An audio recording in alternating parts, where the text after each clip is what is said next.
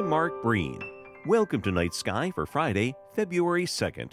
Yes, it's Groundhog Day, at least as we know it in modern times. Yet, if we look back to the origins of this day, we won't find groundhogs at its heart. Today, we are halfway from the winter solstice to the spring equinox. For some of the earliest people of Central and Northwest Europe, the midpoints of each season carried significance.